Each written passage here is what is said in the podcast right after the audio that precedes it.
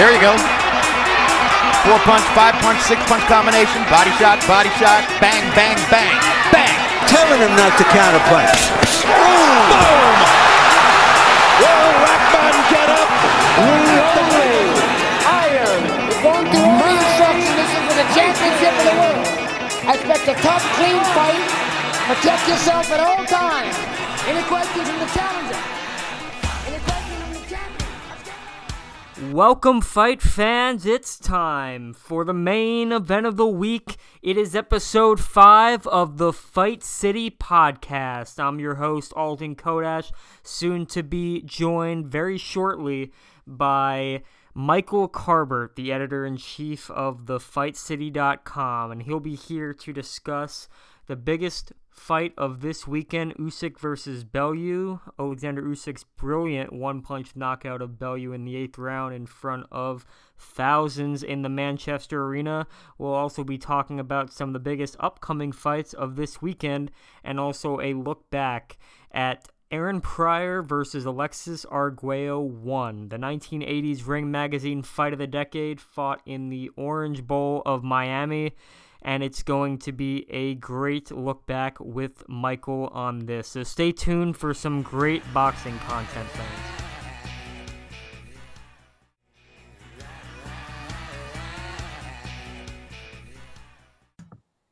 And we welcome our co-host, Michael Carbert, to the show, the editor-in-chief of the fight city dot com. How are you tonight, Michael? I'm doing great, Alden. How are you? I'm doing very well, and uh, we had a great weekend of boxing this weekend, uh, punctuated by Oleksandr Usyk's eighth round knockout victory, not a technical knockout, a ten count knockout of Tony Bellew, the first time Bellew's been stopped since his loss, since his knockout defeat to Adonis Stevenson in twenty thirteen. What is your first impression of that victory?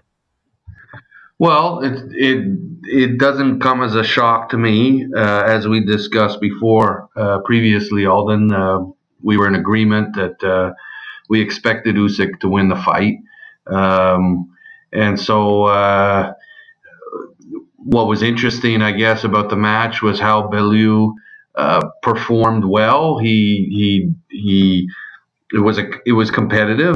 I, I'm not sure I agree with the scorecards that had Bellew ahead on points uh, yep. after, after seven rounds. I'm not sure I buy that, but uh, but it was competitive. It was interesting, uh, but in the end, it just demonstrated that Usyk is, you know, in my opinion, like a full level above in terms of talent, ability. At least at this point in time, I mean, Bellew's arguably, you know, past his prime.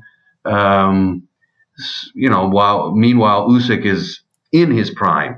He's probably entering his peak. Um, so it's it's not a shock uh, in terms of the outcome, in terms of how the, uh, the how the match unfolded. Um, but it, it solidifies the fact that uh, Usyk is, I don't think there can be much debate about this. I think he's twenty eighteen's Fighter of the Year. And um, and of course, as I'm sure you're interested in discussing, uh, the future looks very exciting for Oleksandr Usyk. Yeah, I think there's little question that he's twenty eighteen's Fighter of the Year. It's hard to say any fighter uh, throughout the last five years, or at least as long as I can remember, that's any more qualified to be the Fighter of the Year than Oleksandr Usyk is this year. I mean, he just showed a little bit of everything. He overcame adversity in beating Maris Briedis in January of this year. He completely overwhelmed Murat Gassiev, who many gave a very good shot to win the title or win all the titles at cruiserweight. Uh, and then he just put the icing on the cake with Tony Bellew, that one-punch knockout.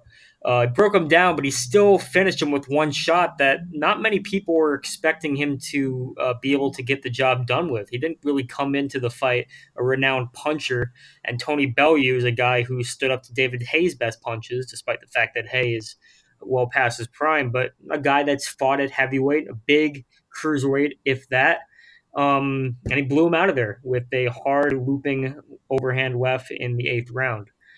So, yeah, I mean, the, the future looks very bright at heavyweight. I can think of several fights I'd want to see him in against at heavyweight. uh, if he does choose to commit and go up there. The question is, uh, from a strategic standpoint, who does he risk it for the first time against? I mean, the heavyweight division doesn't have moderately sized heavyweights uh, to a great extent anymore in the top ten. I mean, maybe you could come up with Bryant Jennings uh, or Alexander Povetkin, but uh, besides that, I mean, you're dealing with Dillian White, six foot four, over two hundred forty. Uh, you got Luis Ortiz, another six foot four, big guy, two forty, two fifty, maybe even heavier. And then you have the real giants and Wilder and Joshua. It just doesn't get any uh, any any less drastic than some of those guys. Uh, to his credit, Usyk is six foot three, but he's never fought at heavyweight before. I think he's only weighed over uh, two hundred pounds once in his career. Uh, who do you, who would you like to see him step in the ring with first? Well, to be completely honest, I would prefer that he didn't move up to heavyweight. I would prefer he stayed at cruiserweight. I mean, there's still some some meaningful fights. Um, he could rematch some of the guys that, that he's already uh, beaten. Um, the, the, presently, the World Boxing Super Series is doing another cruiserweight tournament. Um, the winner of that tournament against Usyk would be very attractive. I don't care who's the winner of the tournament, but, I mean, I know we got a bogus decision Uh, this past weekend in, uh, with Bre- Briedis uh, being the beneficiary. But to my mind, is it, is it for confirmed a confirmed fact that this is it for him at cruiserweight? Is he definitely moving up to heavyweight in his next outing? I can't say if it's a confirmed fact. It it almost seemed like an implied fact when he was taking the fight against Bellew that the fight would be at heavyweight, given the fact that Bellew's last two fights were against David Haye uh, at heavyweight. I I was actually I, I feel a little uninformed. I was actually out of the loop that this was a cruiserweight title defense until I was watching the fight. I thought that this was going to be Usyk's first fight at heavyweight. I saw it was a cruiserweight defense. I think it still made the same point as if he was fighting at heavyweight. I mean, there's really not much of a difference between two hundred ten and one hundred ninety-nine pounds. I think it just comes down to a little dehydration to make weight. Uh, but of course, I'm I'm not a boxer, so I can't really provide the most accurate perspective there. But you know, I, I thought that this would be an adequate introduction to the heavyweight division. I just thought that Bellew's a small enough heavyweight, heavyweight given the fact that his last two fights were at heavyweight, that this would be a good transition fight. But now, given the fact that he's done everything you he really can do besides rematch some of the W B S S cruiserweights, like you mentioned, it, it seems like, given the stake that Matchroom and D A Z N have in the heavyweight division right now with Anthony Joshua, uh, that it would be the logical choice to follow the money and go to heavyweight. That being said, there's still a lot of great fights at cruiserweight, but I'm not sure who could really challenge him at cruiserweight right now. Agreed, but at the same time, uh, you know, he he is definitely the best cruiserweight in the world. There's no question, and and yes, the the possible matchups don't strike us at this point in time as as being particularly threatening for him. And so, yes, it's natural when a fighter reaches a certain level and uh, of success, you want to see him take the next challenge, take the next risk. And all, and I know there's people out there already talking up like an Usyk versus Joshua fight, you know. But Usyk himself has stated he's not ready yet for a guy like Anthony Joshua. And uh, again, I'm not entirely clear whether the thinking is his very next fight is going to be at heavyweight or whether he's going to slowly work his way towards heavyweight or what. Um, but if, you know, if, you know, hypothetically I were his manager and could call the shots, I would be angling for uh, maximizing uh, the situation at cruiserweight and, as we discussed before, seeing if he could lure some of the big names at one seventy-five to come up and challenge him.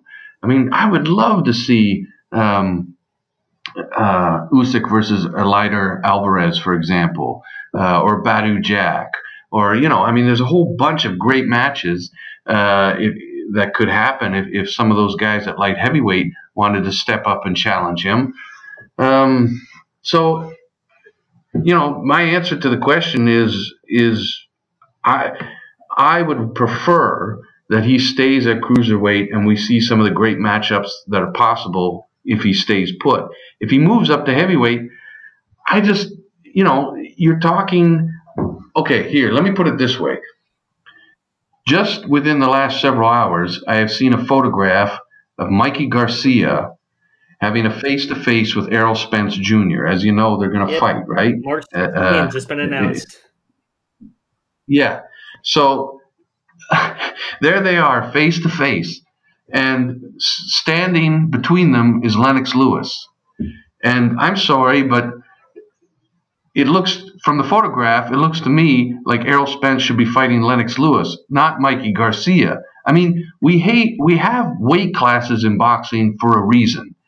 And I don't see how Mikey Garcia is going to be able to compete with Errol Spence Junior When you when you see the two of them together, the, the difference in size is just, it's beyond striking. It's it it just seems to me to to to make the fight kind of almost laughable. Now, I wouldn't say that's the case if Usyk moves up to heavyweight and takes on a guy like uh, Dillian White, but at the same time, he's probably going to be giving away a good twenty, twenty-five pounds of solid weight. And uh, you can't you can't overlook that. So you run the risk of him get it going into matches where his skill set is potentially going to be neutralized by the physical advantages of, of men who are naturally bigger and stronger. And uh, so my preference would be, you know, I, my, my message to Usyk, if anyone asked, would be, what's the rush? What's the hurry? Take it easy.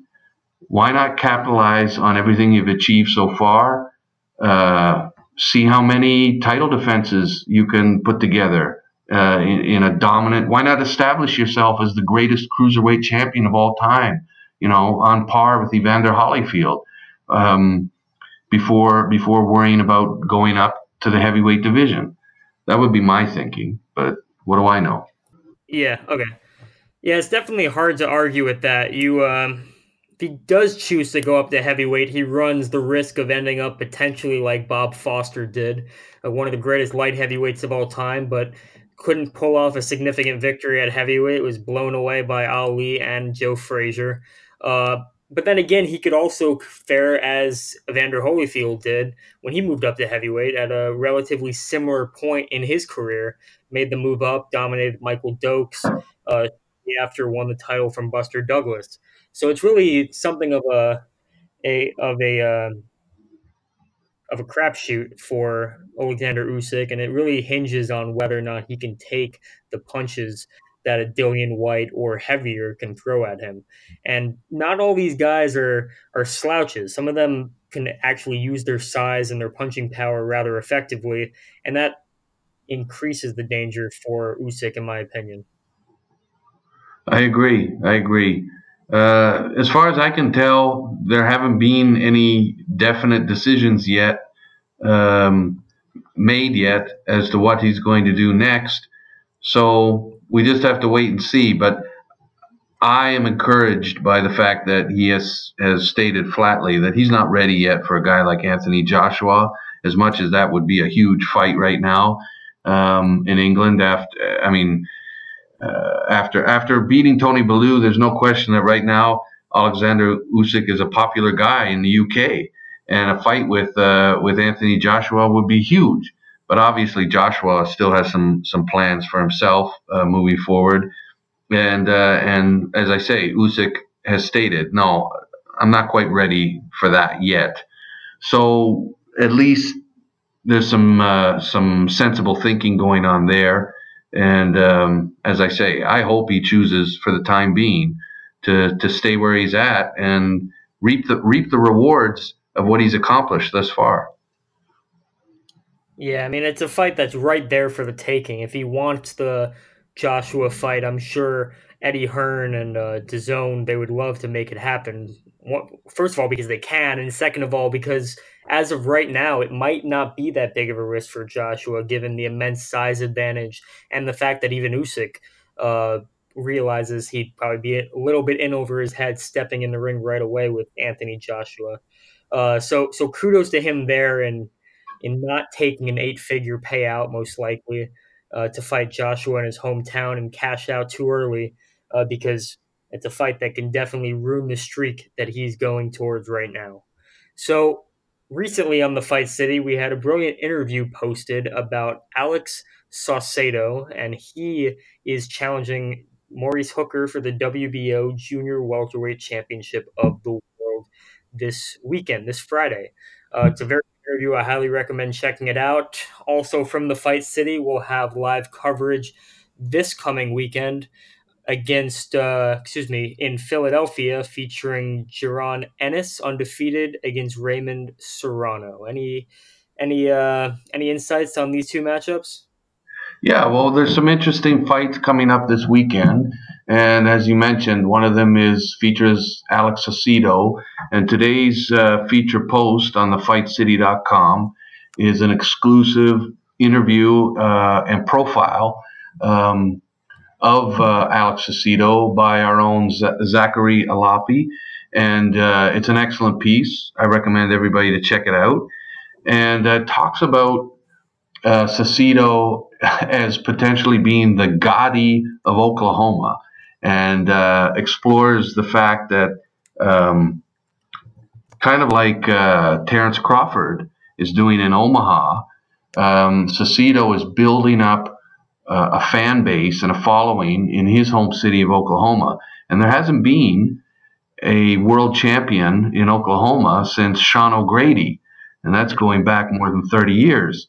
So, um, Uh, and and then, it, you know, the article explores how this past June we saw a barn burner of a fight between Saucedo and Lenny Zappavigna. Yep. Um, that is definitely in the running for fight of the year. And by the way, two thousand eighteen has been an awesome year for action fights, so that's saying a lot.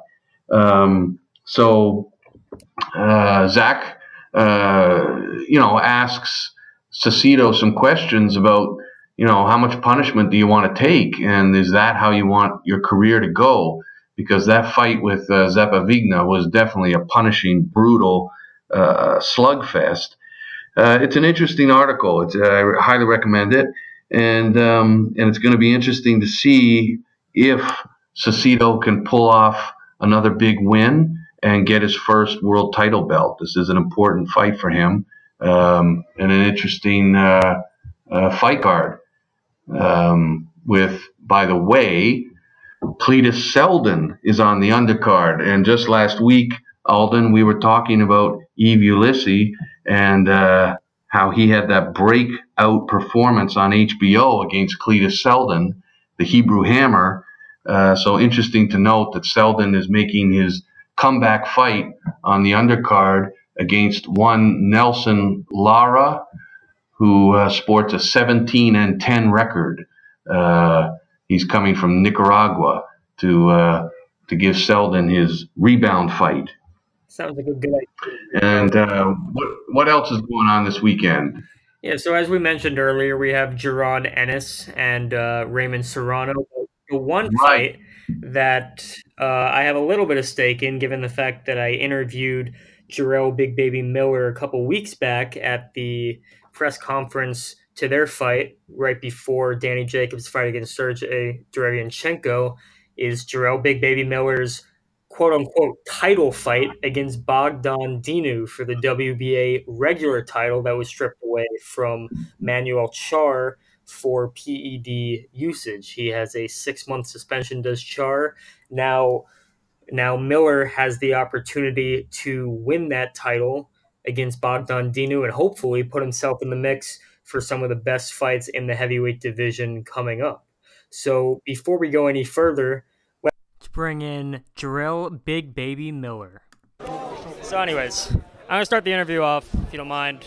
You gotta tell me, what did you do to Fresno Kendo to scare him out of a half million dollar comeback fight? Ah, uh, man, I ain't do anything, man. I, I don't, I don't know the whole situation about Frez. You know, uh, you know, I know I definitely would have beaten him, but uh, he's a good dude. I mean, nothing much I can really say about that. You know, uh, they offered Trevor Bryan, you know, way more than that. And Trevor Bryan's team turned down the fight. And uh, Don King wasn't able to get to the phone. So I don't know, man. It's it's boxing. You know, there's a lot of weird stories and shenanigans behind closed doors.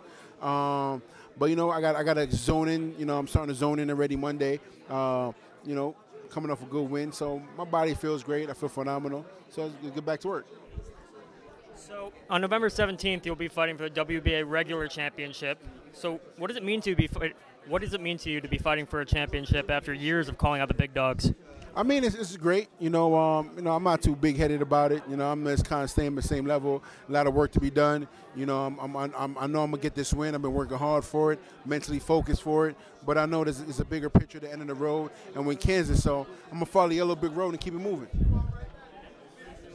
So if you win the title on November seventeenth, how do you view your prospects going forward? Do you think it'll be a little easier to lure some of the fellow champions into the ring with you finally? Um, I don't know. You know, I think, uh, you know, Deontay, he's chasing the money right now. He's not finding anybody that's really going to put any damage to his record. Uh, A J's kind of trying to stay busy, easy fights now. Um, Tyson Fury, is no, there's no money fighting Tyson. You know, Tyson needs Deontay uh, a whole lot more than Deontay needs Tyson, you know what I mean? So I think Tyson Fury got to get a win here. If not, you know, he'll go back on the barn burner again. So if Wilder Joshua actually gets made for April of next year, I'm not sure if uh, – I know there's an open date in Wembley. Who do you have winning, and who personally would you like to fight more? Uh, I think the, uh, A J at this point. More money, more recognition. Um, you know, just go for that, go for that win, and then from there – we fight Deontay. Yeah. All right. Thank you, Jarrell. No, no problem, man. So, Michael, what do you think of Miller's chances going forward to unify the heavyweight division or even win a significant title at heavyweight? It's very hard to say, Alden, uh, because we haven't really seen Miller up against, uh, you know, truly top-notch competition yet. There's no doubt the guy can fight a bit. There's no doubt the guy is carries a significant size and weight advantage in almost every fight he has. Uh, Bogdan Dinu, I, I actually had the pleasure of meeting him uh, here in Montreal a couple of times. Um, I'm familiar with his with uh, you know the crew around Dinu. He's he's uh, he's a Ruma a Romanian fighter and has some association with um, with Lucien uh, Boutet. Um, and, um, but I don't see how Bogdan Dinu can, can compete with Big Baby Miller just from the perspective of size. As, as in Miller's last fight, um, you know, Miller is probably going to be sporting at least a fifty or sixty or seventy pound weight advantage. I mean, it's just crazy. I don't, you know, it, it's borderline criminal.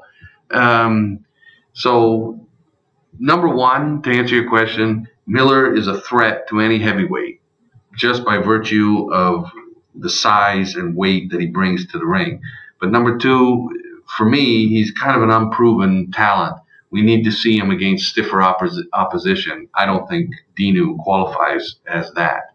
Yeah, I don't think so either. Um, But at the same time, it's a chance to get his name on one of those paper championships that could just maybe sell a fight a little bit better, maybe uh, make himself the mandatory for Anthony Joshua's W B A title. If a uh, fight between Joshua and Wilder falls through in the future, that could be a logical, possibly safer fight than Deontay Wilder uh, in terms of taking on Jarrell Big Baby Miller. Um, so I think it's important that he win a title, although this is not a very important title to win. It's it's one that certainly gets his name on the ballot for future big heavyweight fights. Um, so, yep. Now, if if I may, Alden, I just want to put out a shout for the uh, you mentioned the fight card happening in Philadelphia. The headline fight is Jaron Ennis versus Raymond Serrano, a welterweight fight, ten rounds. And um, Serrano, or sorry, Ennis is undefeated, twenty-one wins, nineteen knockouts. He's a rising talent. And uh, we're going to have, the fight city dot com is going to have our man, Joshua Izzard, ringside, covering that match for us. So, so readers of the Fight City can look forward to a detailed report on the main event from the Philadelphia card this coming weekend. Looking forward to it. Jaron Ennis, undefeated welterweight, looking to make a statement in Philadelphia, the city of brotherly love. And actually, I was in Philadelphia last week officiating a few fights on an amateur card. I refereed a few fights, actually refereed a couple heavyweights. um, Good for you. Yeah, Boston. It was uh, quite an experience there, and no shortage of fight fans in Philadelphia, that's for sure. Now, let me just – we got to paint the picture here, Alden. How, how much do you weigh? About one hundred fifty pounds, soaking wet, as they would say. Soaking wet, yeah. So I bet you had your hands full dealing with some heavyweights. Not easy eh? to separate, but you have to really emphasize your verbal commands to get them to do what you say. Uh, well, if Mills Lane could handle uh, Jerry Cooney and Davey Pearl could handle heavyweights, I don't know if you remember Davey Pearl. He was yeah, a small yeah. guy. I bet you did. I bet you did all yeah. right. Well, Mills Lane can handle anyone. I mean, he. Uh, you yeah, rub Mills Lane the wrong way, even if you're Mike Tyson, fuming red against Evander Holyfield in a rematch. Mills Lane will have a handle on it. Absolutely. Yeah. So, anyways, as, uh, as we, we go into our last segment of the show, we have a real treat as the fight city dot com released a Boxiana throwback article highlighting Aaron Pryor's first fight against Alexis Arguello, the fight of the decade of the nineteen eighties. Since this is your article, Michael, do you uh, mind sharing a little bit about it? Oh, not at all. Of course, uh, Aaron Pryor versus Alexis Arguello is one of the great rivalries in boxing history, even though they only fought twice. Um, but it's an historic rivalry. It's amazing uh, and kind of heartbreaking in a way to realize that they're both now gone. Um, but uh, they gave us two incredibly action-packed, memorable battles in nineteen eighty-two and nineteen eighty-three. And uh, as I write uh, in my piece, um, part of what made the first fight so interesting was that Alexis Arguello was on the cusp of becoming a major, major star. Uh, he had had a number of matches broadcast on free television, you know, national television, uh, title defenses against guys like Andy Gannigan and uh, Ray Mancini. And uh, he was he was some he was not yet um, a crossover star. He wasn't a pay-per-view star. Of course, they didn't have pay-per-view then. It would be closed circuit. But, but he was on the verge of becoming, of joining, say, Sugar Ray Leonard uh, and, and Larry Holmes and some of the big, huge names. And uh, this was kind of supposed to be his coming-out party. And that there's, you know, it wasn't an accident that the fight took place in Miami. And, of course, there was a huge pro-Arguello crowd. Meanwhile, Aaron Pryor, he was he had always been overlooked, but he was a phenomenal talent, and he was so good that he actually had to leave the lightweight division just to get a title shot. He had to move up to one hundred forty pounds to get any to make you know to in in order to move forward with his career. And so you're talking about a fighter with a chip on his shoulder who just knew that there was no way he could lose this fight. And everybody was ready for Arguello to win.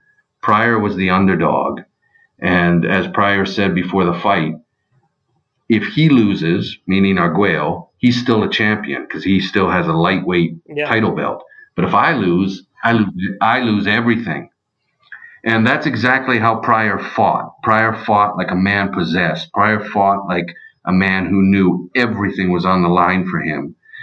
And I just think it's terribly unfair that a lot of people still think that the outcome of the fight had a lot to do with Panama Lewis and the bottle that he quote unquote mixed, which he called for after the thirteenth round and which Pryor drank from, didn't spit, but swallowed. And then he tore out after Arguello at the bell for the fourteenth round and stopped him.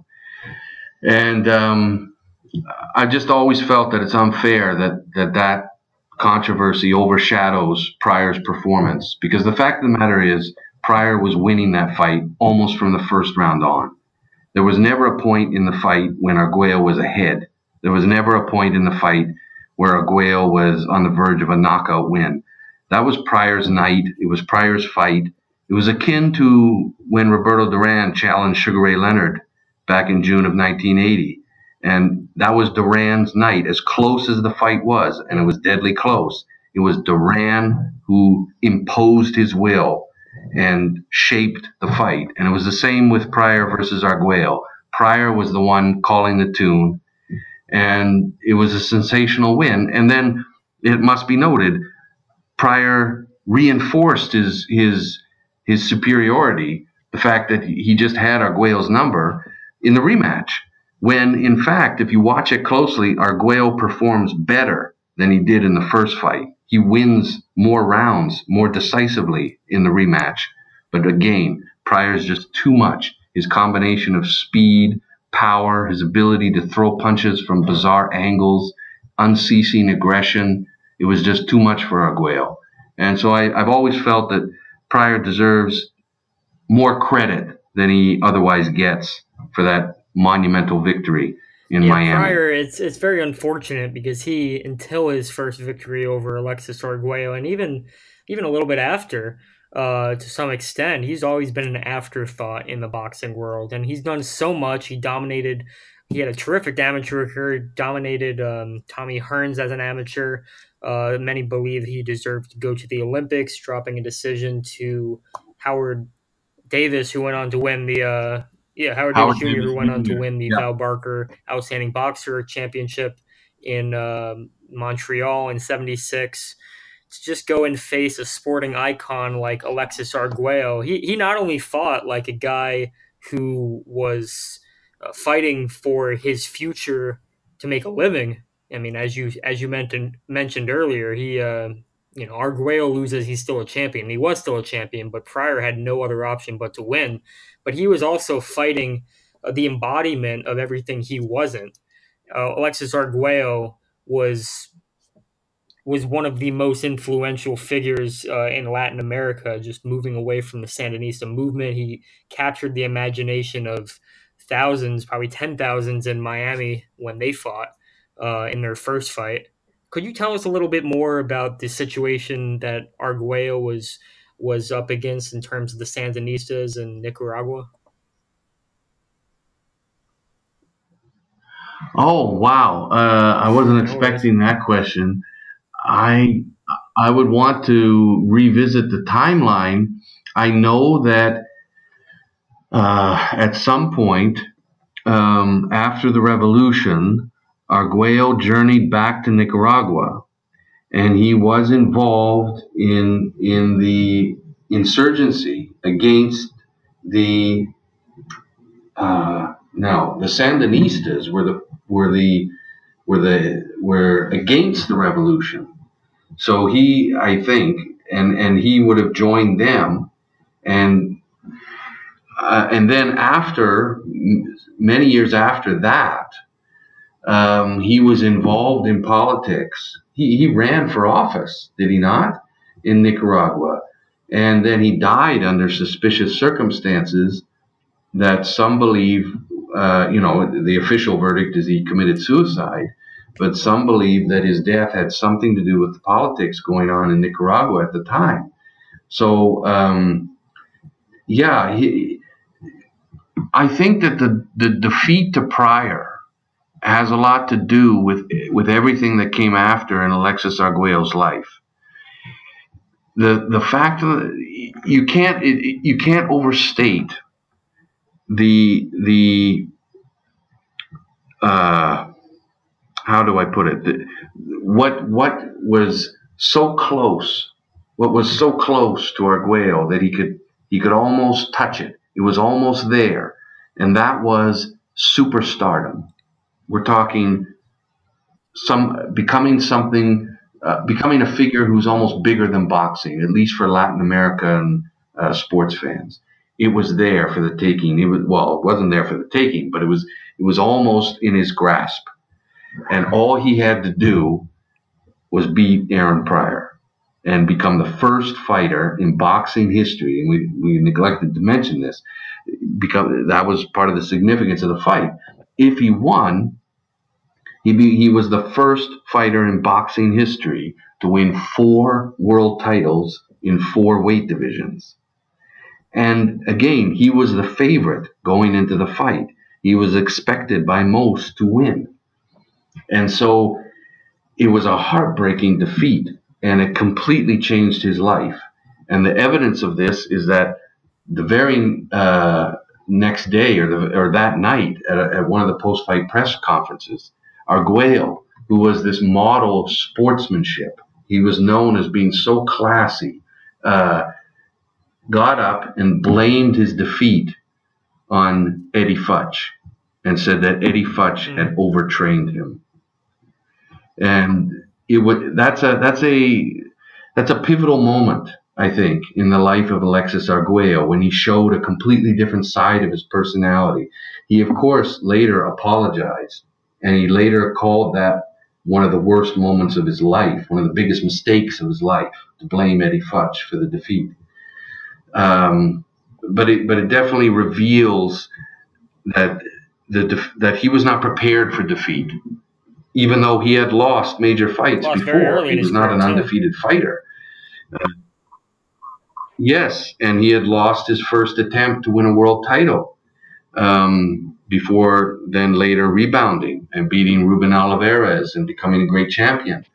So. But but yes, ever after the, the losses to Aaron Pryor, his his life was erratic. His career was erratic. He retired. He came back. He retired again. And yes, he went back to Nicaragua and was involved in some way, shape, or form with the ongoing civil war there. And then later, uh, he tried to become a, a major public figure. And um, in some way, shape, or form, that led to his premature death.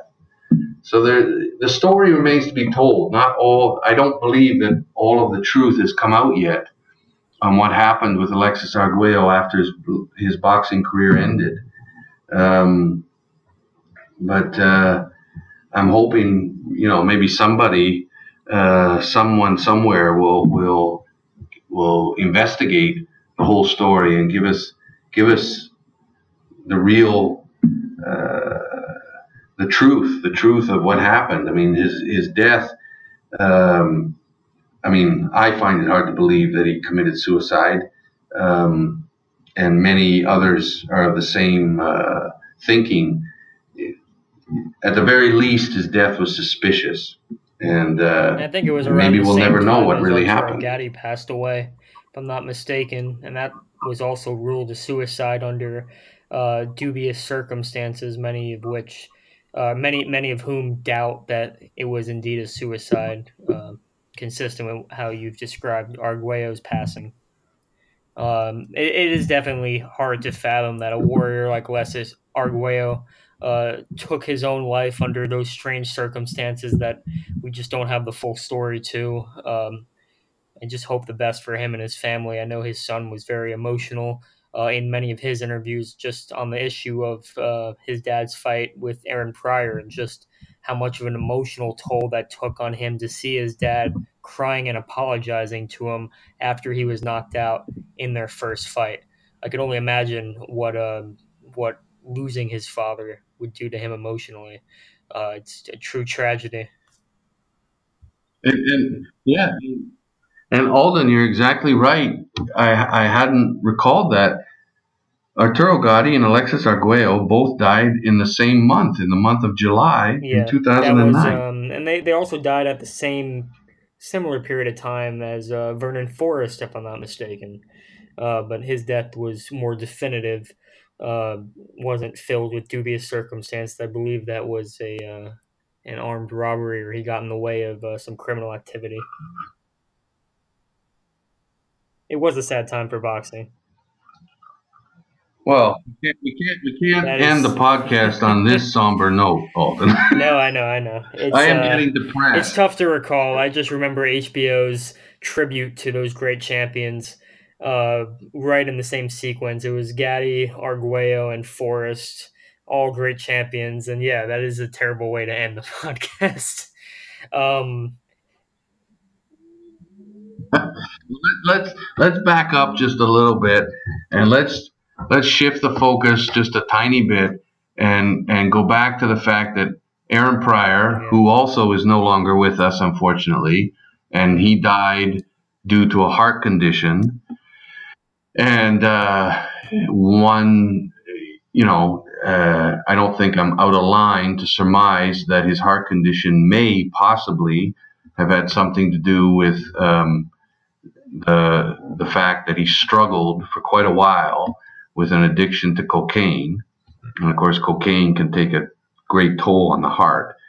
Um, but Aaron Pryor, as much as his career had its ups and downs, and he and he had his own setbacks and so on outside of the ring, um, I would want to highlight the fact that in his two fights with Alexis Arguello, he really demonstrated what an amazing fighter he was. I mean, if you go back and watch those two fights closely, what a fighter. I mean, not just in terms of his physical gifts, not, tr- not just in terms of what he could do uh, from a technical standpoint, um, which was, you know, he had a style all his own, which he had developed in the amateurs. He was kind of like Manny Pacquiao before Manny Pacquiao. He could, he could, throw punches from the most unexpected angles, you know, when he was off balance, when he was on balance, when he was moving forward, when he was moving back. He was just a,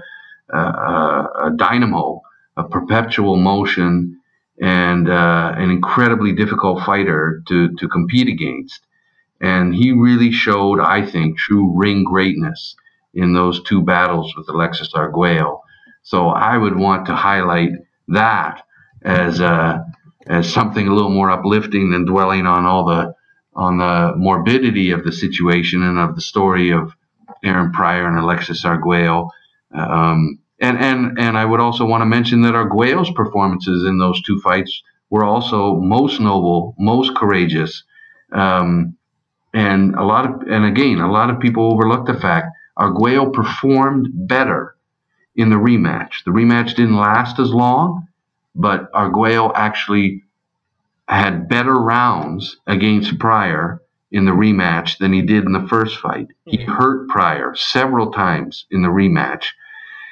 And and in fact, the rematch between Pryor and Arguello can, if we want it to be, uh, it can be an opportunity to uh, take some shots at a guy that some of us like to take shots at, which is Richard Steele, who seemed to pick a most odd or inappropriate moment to stop the action of the fight and deduct a point from Arguello for low blows, just when Arguello seemed to be almost gaining control of the fight due to his body attack. He was landing some terrific body punches on Pryor, and he had Pryor hurting. He had Pryor defensive, and Steele decided at that moment to stop the fight, to pause the fight, and deduct a point from Arguello for low blows, and that discouraged Arguello. It changed the complexion of the fight, and uh, and then, of course, Pryor rebounded as he did and scored the clean knockout eventually. Although it should be noted, it was a clean oh, knockout that was, in fact, more of a surrender as, as Arguello sat on the canvas and looked Steele in the eye and nodded as Steele counted to ten. Arguello nodding as if to say, yes, I know. He got the better of me. It's done. I can't beat him. Um, it was a poignant, uh, poignant moment. Um, and, uh, I just wish there had been a, a third fight. I mean, those two fights were so great. Um, again, I think, I think they're underrated fights as much as, as much as Arguello versus Pryor one gets a lot of accolades as one of the great fights of the nineteen eighties. Uh, I think, I don't, I'm not sure that, that, many beyond the most hardcore boxing fans really appreciate how great those two fights are. Mind you, Alden, I do feel it's important to point this out. I do think that the Ring Magazine is in error when they call that fight the great fight you, of the decade. Be, uh, well, well, Holyfield and Cowley was an amazing fight. Take a guess. I'm not sure if that wins.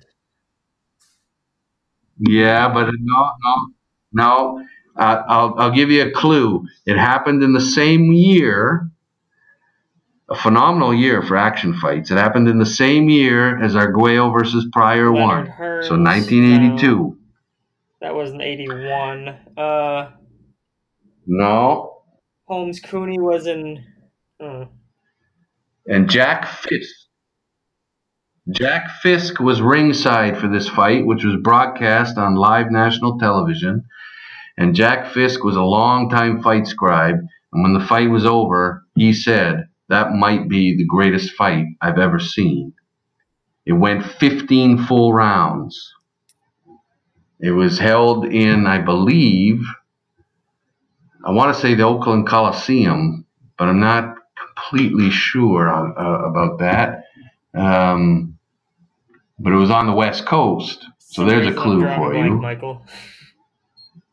The Schoolboy, Bobby Chacon, and his fourth fight with Raymond Bazooka Limon. Mm-hmm. Or sorry, not Raymond, Rafael Bazooka Limon. And it was uh, the fight of the year for nineteen eighty-two. So that's important to know because the Ring Magazine declared Chacon versus Limon, nineteen eighty-two, the fight of the year, same year as uh, Arguello versus Pryor, but then later said that Arguello versus Pryor won was the fight of the decade. So, yeah, exactly. It seems a little odd. So, uh, but uh, if you have not seen that fight, uh, it was held at the Memorial Auditorium in Sacramento. And uh, it was broadcast on live national television.